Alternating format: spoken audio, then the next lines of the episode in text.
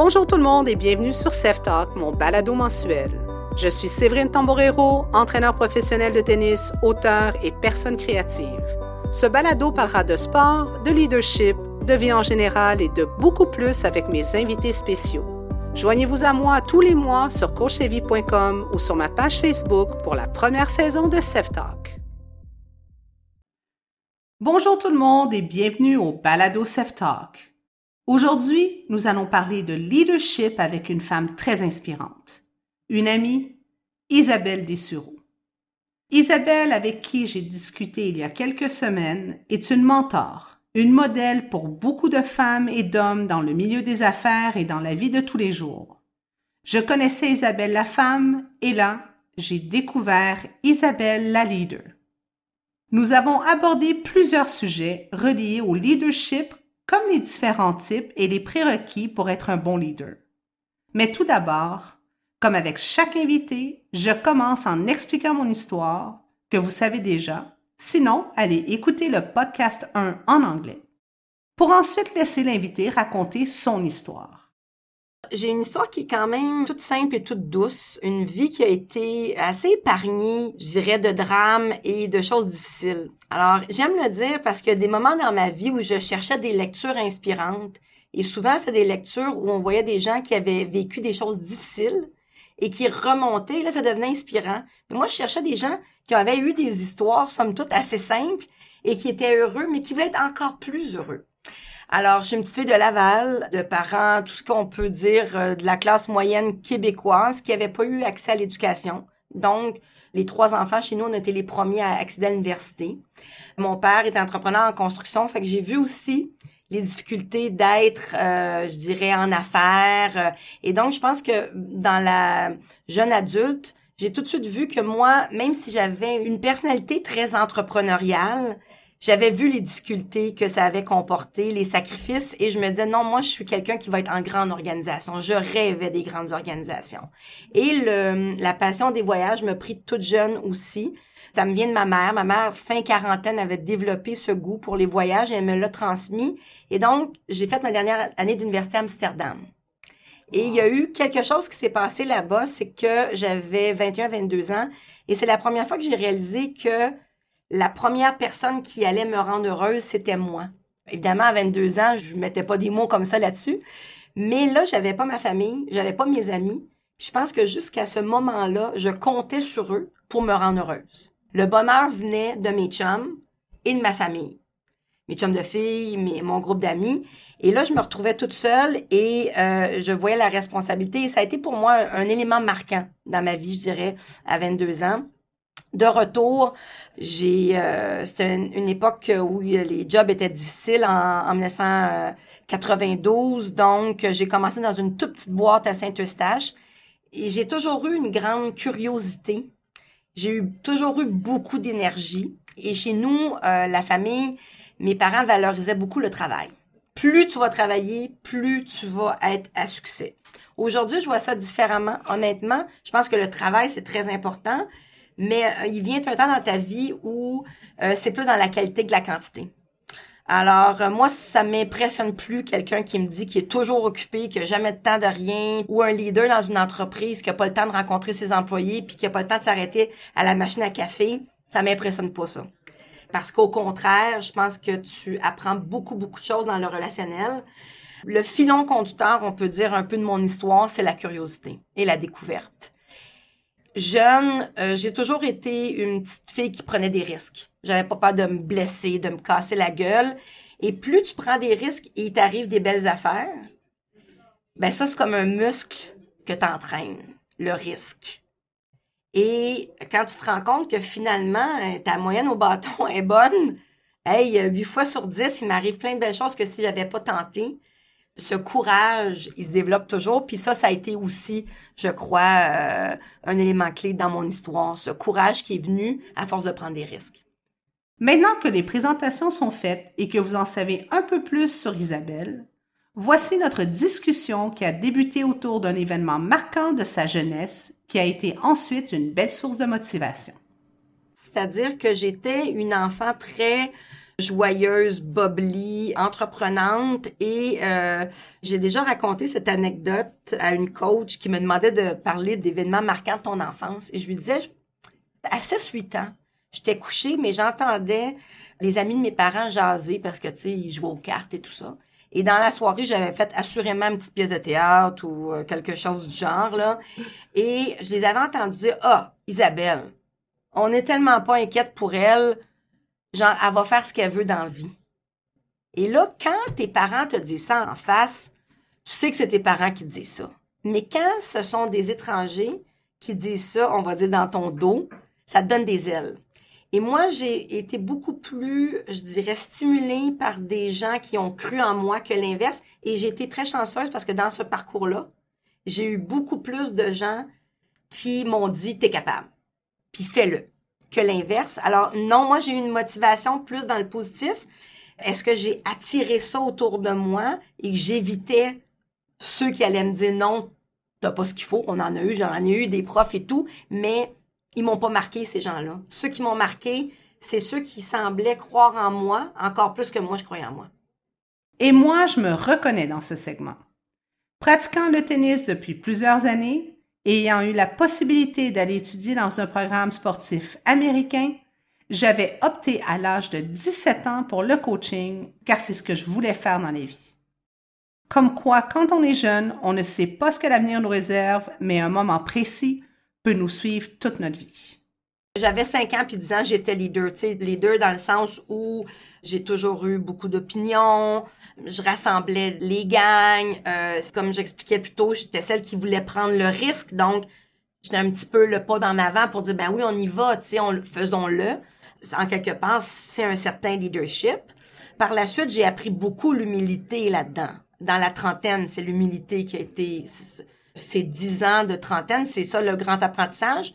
Mais je dirais que jusqu'à 30 ans, j'étais une petite bombe là qui voulait défoncer, mais j'étais joyeuse, j'étais pas une, bombe dérangeante, agressive. Tu sais, je crois que j'avais une belle énergie, je me levais de bonne humeur, c'est toujours le cas. J'ai eu cette chance-là, c'est comme dans mon ADN. Mais donc le leadership, je pense, a toujours été en moi. Cela dit, je pense qu'il y a différents types de leadership. Par le passé, on pensait que euh, c'était plus des gens, tu sais, on pourrait me dire, moi, que je suis extravertie et que c'était plus facile d'être un leader quand tu es extraverti. Aujourd'hui, je pense que c'est différent et qu'il y a plein de genres de leadership. Je suis quelqu'un qui écoute beaucoup plus qui écoutait plus jeune et je pense que là, maintenant, j'ai bientôt 49 ans. Je dirais que depuis une dizaine d'années, je raffine ce leadership parce que j'en suis consciente. Plus jeune, j'étais pas consciente de l'impact à ce point. Donc, ces nombreux apprentissages ont fait évoluer son leadership pour le mieux. Et puis Isabelle a continué en témoignant quelle facette de sa personnalité lui avait permis d'avancer dans sa carrière. Parce qu'il y a toutes sortes de profils, toutes sortes de parcours, puis il y a toutes sortes de chemins. Hein? Alors, mais ceux qui vont se reconnaître, moi, je pourrais dire que hum, je crois beaucoup en l'attitude. Et donc, est-ce que j'avais une vision claire? Euh, j'avais des ambitions, j'avais des aspirations. Je sentais aussi que j'avais des talents, des cadeaux de personnalité que d'autres avaient pas. Ça, j'étais capable de le voir. Mais j'ai perçu très rapidement que mon attitude, ma bonne humeur, le fait que j'étais tout le temps partante, hein, partante pour aider, partante pour embarquer, que ça, ça me servait très bien. Et que je voyais que j'attirais des gens à moi ou qu'on me proposait des petits job-in, euh, des événements, des occasions à vivre parce que tu sais, en anglais, ils disent to be fun, tu sais, c'était plaisant d'être autour de moi quand j'avais 15 ans ou 20 ans ou 25 ans. Et ça, c'est la question de l'attitude. Et j'ai compris aussi au fil du temps le pouvoir de mon sourire, le pouvoir de m'intéresser aux gens parce que c'est vrai que j'étais vraiment intéressée parce que quand tu es curieux, tu veux jamais cesser d'apprendre tous les jours. Fait que tu t'intéresses aux gens, puis les gens, ben, ils aiment ça, les gens qui s'intéressent à eux. Alors, je pense que c'est ça, c'est comme des aimants à un moment donné, hein. Ouais. Et cette attitude-là, euh, d'ouverture puis de bonne humeur, elle a été bien, bien, bien gagnante pour moi. L'attitude, c'est tellement important. Je le mentionne à tous les jeunes que je côtoie sur une base quotidienne avec Tennis Canada. Félix Auger-Aliassime, par exemple, attitude exemplaire. Alors pour Isabelle, attitude, ambition, aspiration, curiosité, mais surtout attitude positive et joyeuse.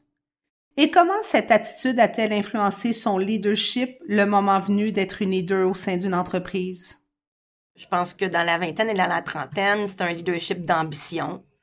Et à un moment donné, je suis arrivée, j'ai occupé des postes de direction de haut niveau dans la jeune trentaine. Et je pense que à 15 ans, je me voyais à ces niveaux-là. J'ai toujours voulu, euh, tu sais, je me disais, ben, je voudrais être, par exemple, à la tête d'un poste de télé. Ou, tu sais, j'avais ces rêves-là à 15 ans. Mais je pensais que ça arriverait beaucoup plus tard. Je pensais pas que ça arriverait en début trentaine. Et donc, j'ai réalisé que j'ai touché au pouvoir. Donc, on peut dire ça aussi parce que c'est vrai en politique, c'est vrai en organisation, c'est vrai dans bien des domaines.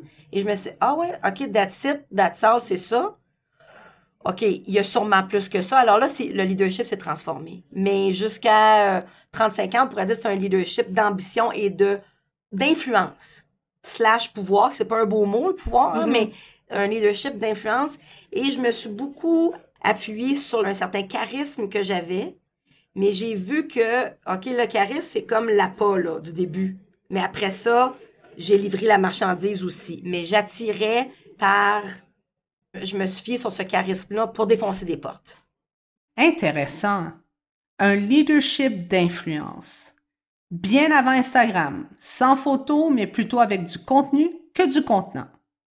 Un peu avant notre séance autour d'un micro, Isabelle avait été une invitée à Tout le monde en parle pour parler de son nouveau projet en Inde. Je ne pouvais pas la recevoir à Talk sans lui demander de développer un peu plus sur le sujet. À la fin trentaine, j'avais eu un peu ce qu'on peut appeler une crise existentielle sur, justement, j'avais touché à plein de choses dans ma carrière, dans ma vie privée. Puis là, tu dis, OK, la quarantaine s'en vient. Moi, je suis une fille qui aussi croque dans la vie. Il n'y a pas une journée à perdre. On sait jamais quand est-ce ça s'arrête et je veux pas avoir de regrets. Alors, euh, je fais arriver les choses pour pas avoir de regrets. Et donc, j'ai eu comme une petite crise existentielle à la fin trentaine en disant, OK, ben c'est quoi la vie? C'est quoi ma mission de vie? Commencer à plus lire encore sur de la croissance personnelle, rencontrer des coachs, euh, faire des exercices pour mieux me connaître. Et je dirais que j'ai eu cette même crise là, là, il y a deux ans, 47 ans. Mais c'était, là, j'ai compris que c'était pas négatif, c'était une quête existentielle. Notre mission de vie, on a des questions, puis plus on répond à nos questions, il y a d'autres sous-questions qui nous viennent. Puis c'est beau tout ça. S'il n'y a pas de destination. S'il y a des gens qui ont 20 ans qui nous écoutent puis qui pensent qu'à un moment donné, on arrive à destination, non parce que, un, ça serait plate. Puis euh, Michelle Obama parle de son livre comme ça, Becoming. Chaque euh, décennie dans une vie, you become someone. Tu puis hopefully, on devient quelqu'un de meilleur. Donc moi, à l'approche de la cinquantaine, c'était de dire, ben, j'ai un bagage maintenant, comment je peux partager ce bagage-là? Et en même temps, oui, c'est de redonner, mais il y a quelque chose d'égoïste là-dedans, c'est d'apprendre plein de choses. Puis quand tu... Moi, je considère maintenant que je suis une fille d'innovation, euh, de nouveaux projets. Tu as besoin de te ressourcer, puis d'aller te plonger dans une autre culture, comme par exemple l'Inde, qui est aux antipodes de nous. Ben, tu as plein de nouvelles perspectives qui s'ouvrent sur la vie, sur le domaine des affaires aussi, sur des tendances, euh, sur plein de choses. Donc, je voulais me nourrir d'un point de vue de cette quête existentielle, aller chercher des réponses dans d'autres sociétés et les ramener ici aux besoins aussi, puis partager euh, ce que j'avais dans mon backsack, dans mon sac à dos. J'ai travaillé depuis deux ans sur ce projet-là. D'abord, c'est parti d'une vision de dire, je suis animée de propulser davantage de femmes leaders euh, je le faisais déjà au Québec dans le cadre de mes responsabilités, puis autour de moi, dans mon entourage, tout ça. Là, je me suis dit, y a-tu ailleurs sa planète, parce je me considère comme une global, hein, une fille du monde, y a-tu ailleurs aussi où est-ce que cette expérience de femme d'affaires pourrait profiter? Et je voyais tout ce qui se passait d'une nouvelle Inde qui est en train d'émerger avec une nouvelle génération, puis je me suis dit, merde, ça serait... Qu'est-ce que je peux faire, moi, pour faire qu'il y ait plus de femmes leaders dans cette société-là? et euh, je suis sûre que je peux apporter ma, une petite contribution. Et donc, je suis débarquée là-bas euh, à chaque trois mois. Euh, j'y vais six semaines. Au début, je suis allée avec une ONG européenne qui était déjà impliquée, qui faisait des missions avec des entrepreneurs indiennes, des femmes qui ont quand même des entreprises établies. Et là, maintenant, ça a pris une autre dimension. Je suis impliquée dans un accélérateur de start-up. Donc, des femmes entrepreneurs qui démarrent des entreprises. Et je les coach à ce moment-là de leur croissance. Et je me rends compte maintenant que mon mentorat, et j'aime beaucoup ça, Ils rentrent par le côté business, mais très souvent, on tombe presque dans du coaching de vie. Parce que le leadership, c'est pas tu rentres dans un bureau, puis après ça, t'en ressors. C'est comment tu te comportes en société, comment tu es un modèle pour tes employés, qu'est-ce que tu dégages auprès de tes partenaires d'affaires. Et on tombe sur tous ces aspects-là. Alors moi, je fais vraiment du mentorat de femmes entrepreneurs en Inde, dans les grandes villes, non pas dans les villages et pas avec euh, travail plus humanitaire parce que c'est pas mon bagage. Je pourrais ajouter quelques statistiques sur l'Inde.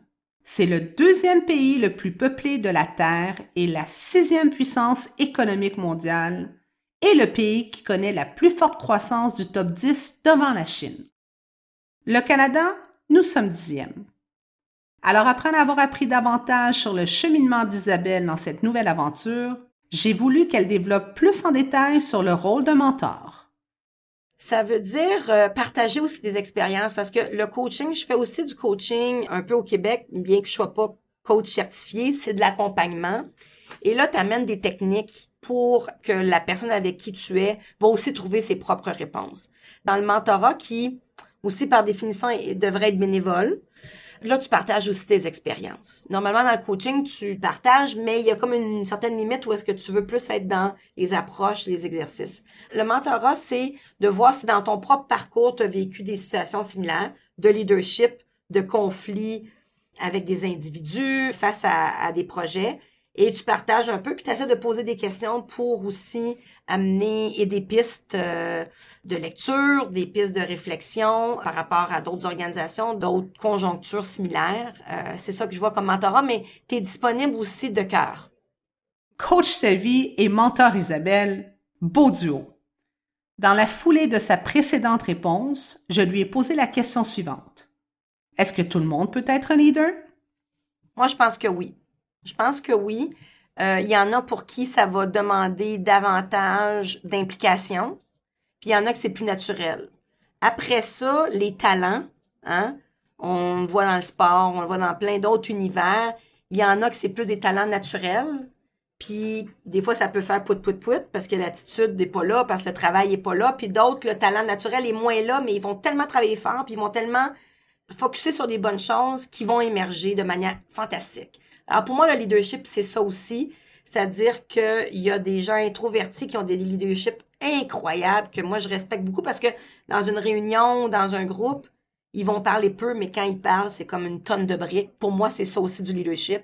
Le leadership, c'est comment tu te comportes. Qu'est-ce que tu fais? C'est pas juste qu'est-ce que tu dis. Alors, qui tu es comme être humain. Et ça, je pense que c'est accessible à tous. Et il y a des muscles à entraîner dans le leadership. Et quand tu me dis c'est quoi pourquoi je pense que tout le monde peut devenir un super leader à sa façon, avec son style. Il faut trouver des modèles qui nous ressemblent. Le leadership part beaucoup de la capacité d'empathie, de se mettre à la place de l'autre. C'est là que tu vas savoir quand est-ce que tu écoutes ou quand est-ce que tu parles, euh, quand est-ce que tu fais le premier geste ou quand est-ce que tu laisses la place à l'autre pour, par exemple, rayonner. Quand est-ce que tu vas aussi avoir l'empathie de dire merde, l'autre a pas pleinement confiance qu'il peut faire ce projet-là? Moi, j'ai la confiance en lui. Alors, je vais encore plus le pousser parce qu'il est capable. Ou d'avoir l'empathie. Hum, lui, il pense vraiment que il peut refaire le monde, mais il a besoin de quelques leçons. Alors, c'est cette sensibilité-là d'empathie. Mais leader charismatique, introverti, extroverti, tous les styles. Je pense qu'il y a quelque chose là. C'est sûr, après ça, de la drive, euh, de l'initiative, une vision, mais j'aime bien parler d'empathie. Naturel ou non, extroverti ou introverti, selon Isabelle, n'importe qui peut faire preuve de leadership. Comme quoi, tout est possible. Et une valeur très importante parmi tant d'autres pour y arriver, c'est l'empathie. Ensuite, le prochain segment était un peu basé sur le processus d'écriture de mon deuxième livre, où il est question d'équilibre en milieu de travail et de préjugés entre les hommes et les femmes. Je lui ai demandé si d'avoir un modèle est important pour inspirer les autres et de montrer que le succès est possible sans souffrir, mais qu'il semble y avoir une réalité qu'il faut travailler dix fois plus que les hommes pour avoir la même reconnaissance. Elle en pense quoi? J'ai pas eu cette perception Alors, encore là, tu sais, quand je disais que j'ai eu une vie facile, est-ce que c'est parce que j'ai trop des lunettes roses et qu'il y avait plein de choses que je voyais pas? C'est sûr que j'ai vécu des petites embûches, des choses, mais est-ce que des hommes vivent d'autres choses? Je pense que oui. Ça n'a pas été marquant, en tout cas, dans mon parcours. Cela dit, je suis très optimiste par rapport à la suite parce que, bien que ça avance pas assez vite à mon goût, tout l'aspect du leadership féminin, puis qu'avant, j'étais pas en faveur des quotas, par exemple, sur les conseils d'administration, dans les équipes de direction, mais ça va tellement lentement que on a beau dire, ouais, mais moi, je veux pas être le quota féminin sur une, dans une équipe de direction. Mais sais-tu quoi? À il faut représenter au moins 30% du groupe pour avoir une influence et un impact. se sentir bien, parce qu'on a des styles différents à certains égards. Alors, il y a un minimum à atteindre pour un moment donné avoir, puis on est 50% de la population mondiale, 50% de la population locale. Je vois pas pourquoi encore aujourd'hui, nos filles, nous autres, nos mères, on peut pas être 50% dans tout. Pour moi, ça rentre pas dans la tête. Fait que, essayons des choses qu'on n'a pas essayé dans le passé, puis ça passe par de la réglementation, puis des quotas pour des entreprises gouvernementales, allons-y. Mais ce que j'allais dire toutefois, c'est que je sais que il y a des moments dans ma carrière où je me suis moulée à des modèles masculins. Tu sais, j'ai sacré. Euh, j'étais un peu plus rough and tough, alors que moi, je suis une grande sensible, je pleure à rien. Et j'ai cohabité avec cette personnalité-là. Les gens voyaient ça. J'étais une fille qui, dans des moments exigeants, était extrêmement dure et solide et capable de poser des gestes difficiles et tout ça. Mais je pleurais en voyant une nouvelle euh, publicité qu'on venait de créer euh, et à un moment j'ai voulu travailler beaucoup sur mon émotivité parce que je pensais que ça me desservait. Et je pense que ça m'a desservi dans la trentaine, mais dans la quarantaine, j'ai pleinement assumé. Je me suis dit, j'ai ça que d'autres ont pas, hommes et femmes. Puis moi, je vais l'exploiter au maximum. Puis quand je parlais tantôt que je crois à l'empathie, à la sensibilité, j'en ai fait une force. Et je me suis dit, elle va s'exprimer. Et ça a fait en sorte que aussi, je pense que j'ai été un modèle pour des jeunes hommes qui étaient dans mes équipes dans la trentaine puis qui se disaient, même du quoi, moi aussi je peux être sensible. Ça me touche moi aussi cette affaire-là. Alors je vais démontrer ces émotions-là puis je suis un gars puis parfait. Je pense qu'il y a des hommes qui ont des traits de leadership qu'on pourrait dire féminins qui doivent pouvoir avoir le loisir d'exprimer. Et l'inverse est vrai aussi, puis de juste trouver notre cohabitation là-dedans. Mais veut, veut pas, il y a une ère qui s'en vient, selon moi, qui est de type leadership féminin. C'est pas juste des femmes qui le portent. Il y a aussi des hommes. Parce que c'est des qualités. Il y a eu des études qui ont été publiées là-dessus. Un livre extraordinaire qui s'appelle Athéna. C'est qu'ils ont demandé à des gens, le leader de demain, comment devra-t-il être? Il y avait une liste de qualités. Et après, on demandait à des gens, voici plein de qualités. Est-ce que c'est davantage féminin ou masculin selon vous? Et ce qui a émané, c'est que le leader de demain, qui est davantage dans la collaboration, dans l'écoute, dans l'empathie, euh, dans la communication, ben, c'est des qualités qui sont davantage dites de type féminine. Venant d'Isabelle, cette plus récente réponse est formidable. Ça fait réfléchir. Je vous fais réécouter mon segment favori.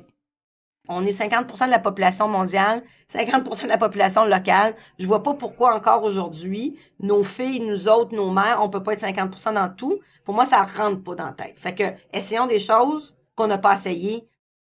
L'avenir est entre bonnes mains, mes chers amis. Isabelle me confiait aussi être d'accord avec le fait que ce n'est pas nécessairement une question d'égalité, mais d'opportunité.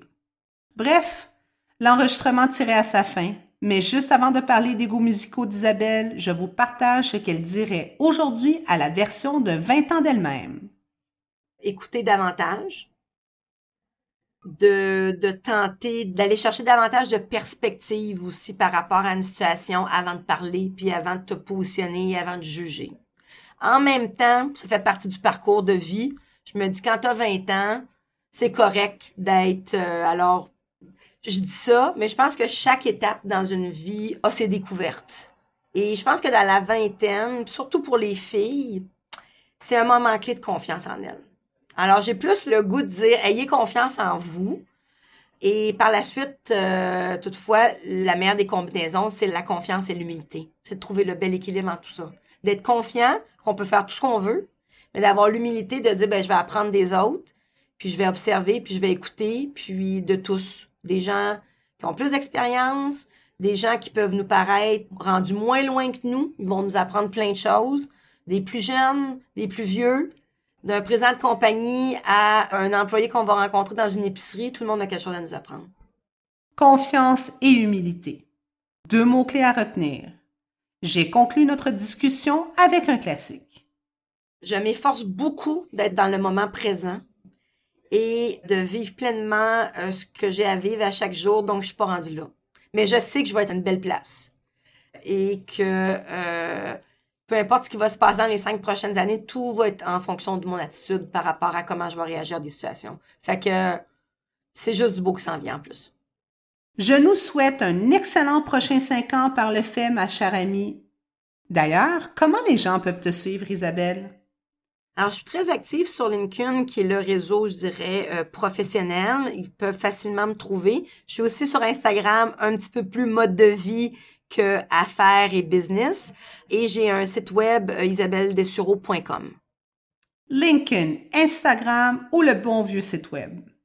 Et puis, comme à la fin de chaque balado, je demande à mon invité de sélectionner une chanson qui le ou la représente ou bien qui l'inspire.